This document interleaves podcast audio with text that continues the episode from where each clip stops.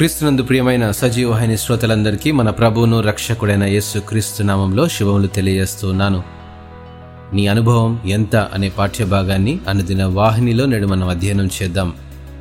ఇటీవల ఒక ప్రముఖ వ్యక్తి తన పదవి విరమణ అనంతరం రాసిన ఒక వ్యాసంలో తన వృత్తి జీవిత ప్రస్థానంలోని కొన్ని అనుభవాలను వివరిస్తూ ఈ విధంగా పేర్కొన్నాడు.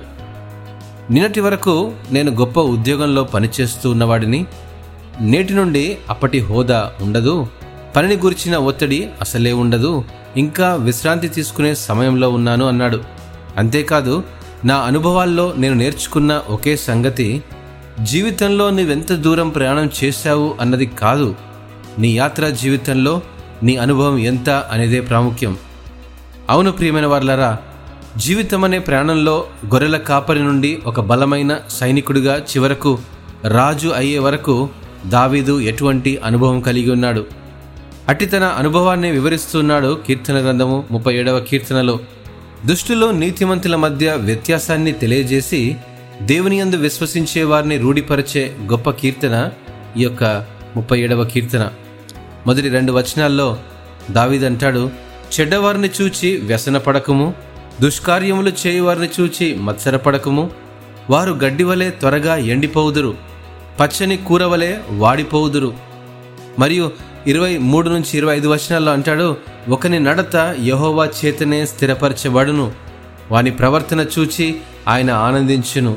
యహోవా అతని చెయ్యి పట్టుకొని ఉన్నాడు గనుక అతడు నేలను పడినను లేవలేకయుండడు. నేను చిన్నవాడై ఉంటిని ఇప్పుడు ముసలివాడనై ఉన్నాను. అయినను నీతిమంతులు విడవబడుట గాని వారి సంతానము భిక్షమెత్తుట గాని నేను నేను చూచి ఉండలేదు అనే అనుభవాన్ని మనకు జ్ఞాపకం చేస్తూ ఉన్నాడు. ప్రేమటువంటి వాళ్ళరా మన జీవిత అనుభవాల ద్వారా దేవుడు మనకు ఏమి నేర్పించాడు? ఆయన విశ్వాస్యతను ప్రేమను మనం ఏ విధంగా చవి చూశాము? దేవుని ప్రేమ మన జీవితాలను ఏ విధంగా మలచింది?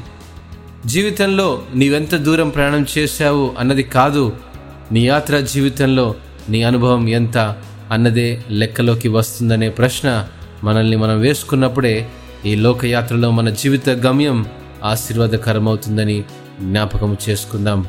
దేవుడు ఈ వాక్యమును ఆశీర్వదించినగాక. ఆమెన్.